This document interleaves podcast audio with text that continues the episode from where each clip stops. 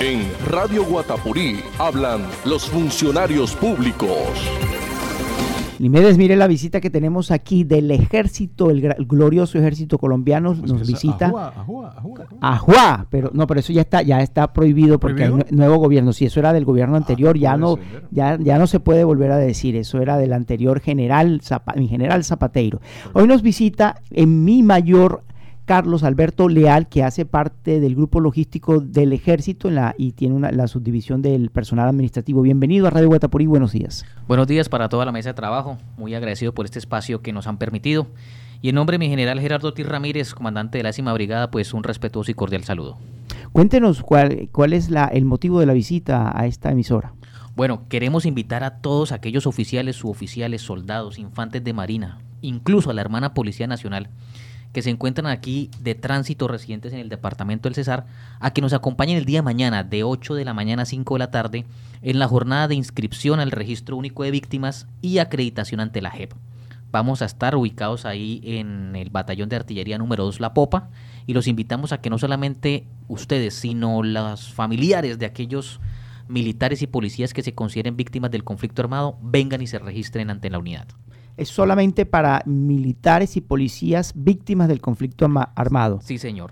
Para ellos y sus familias que durante todos estos años hayan sido víctimas de violaciones a los derechos humanos o infracción al DIH por cualquier grupo armado organizado, a que nos acompañen de 8 a 5 de la tarde. ¿Cuál es el propósito eh, de este encuentro? Bueno, primero que todo, empezar a, a, a reforzar, a recoger todas esos, esas víctimas que todavía no se han visibilizado.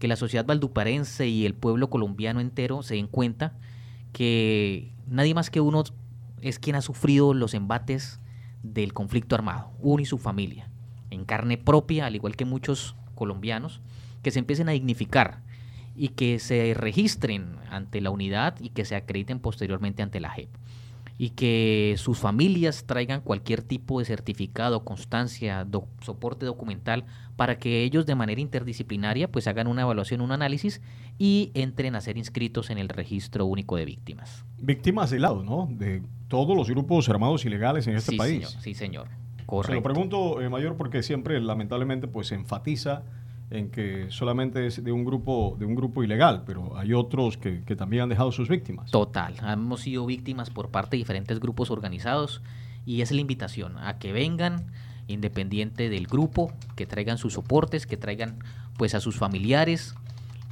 ya sea residente o que esté de tránsito en el departamento del Cesar y se acerquen el día de mañana a las instalaciones del batallón de artillería de campaña número 2 La Popa. Muchas gracias por estar aquí en Radio Guatapurí, 8 y 44 minutos. Ya regresamos. Si lo dijo Guatapurí, créalo.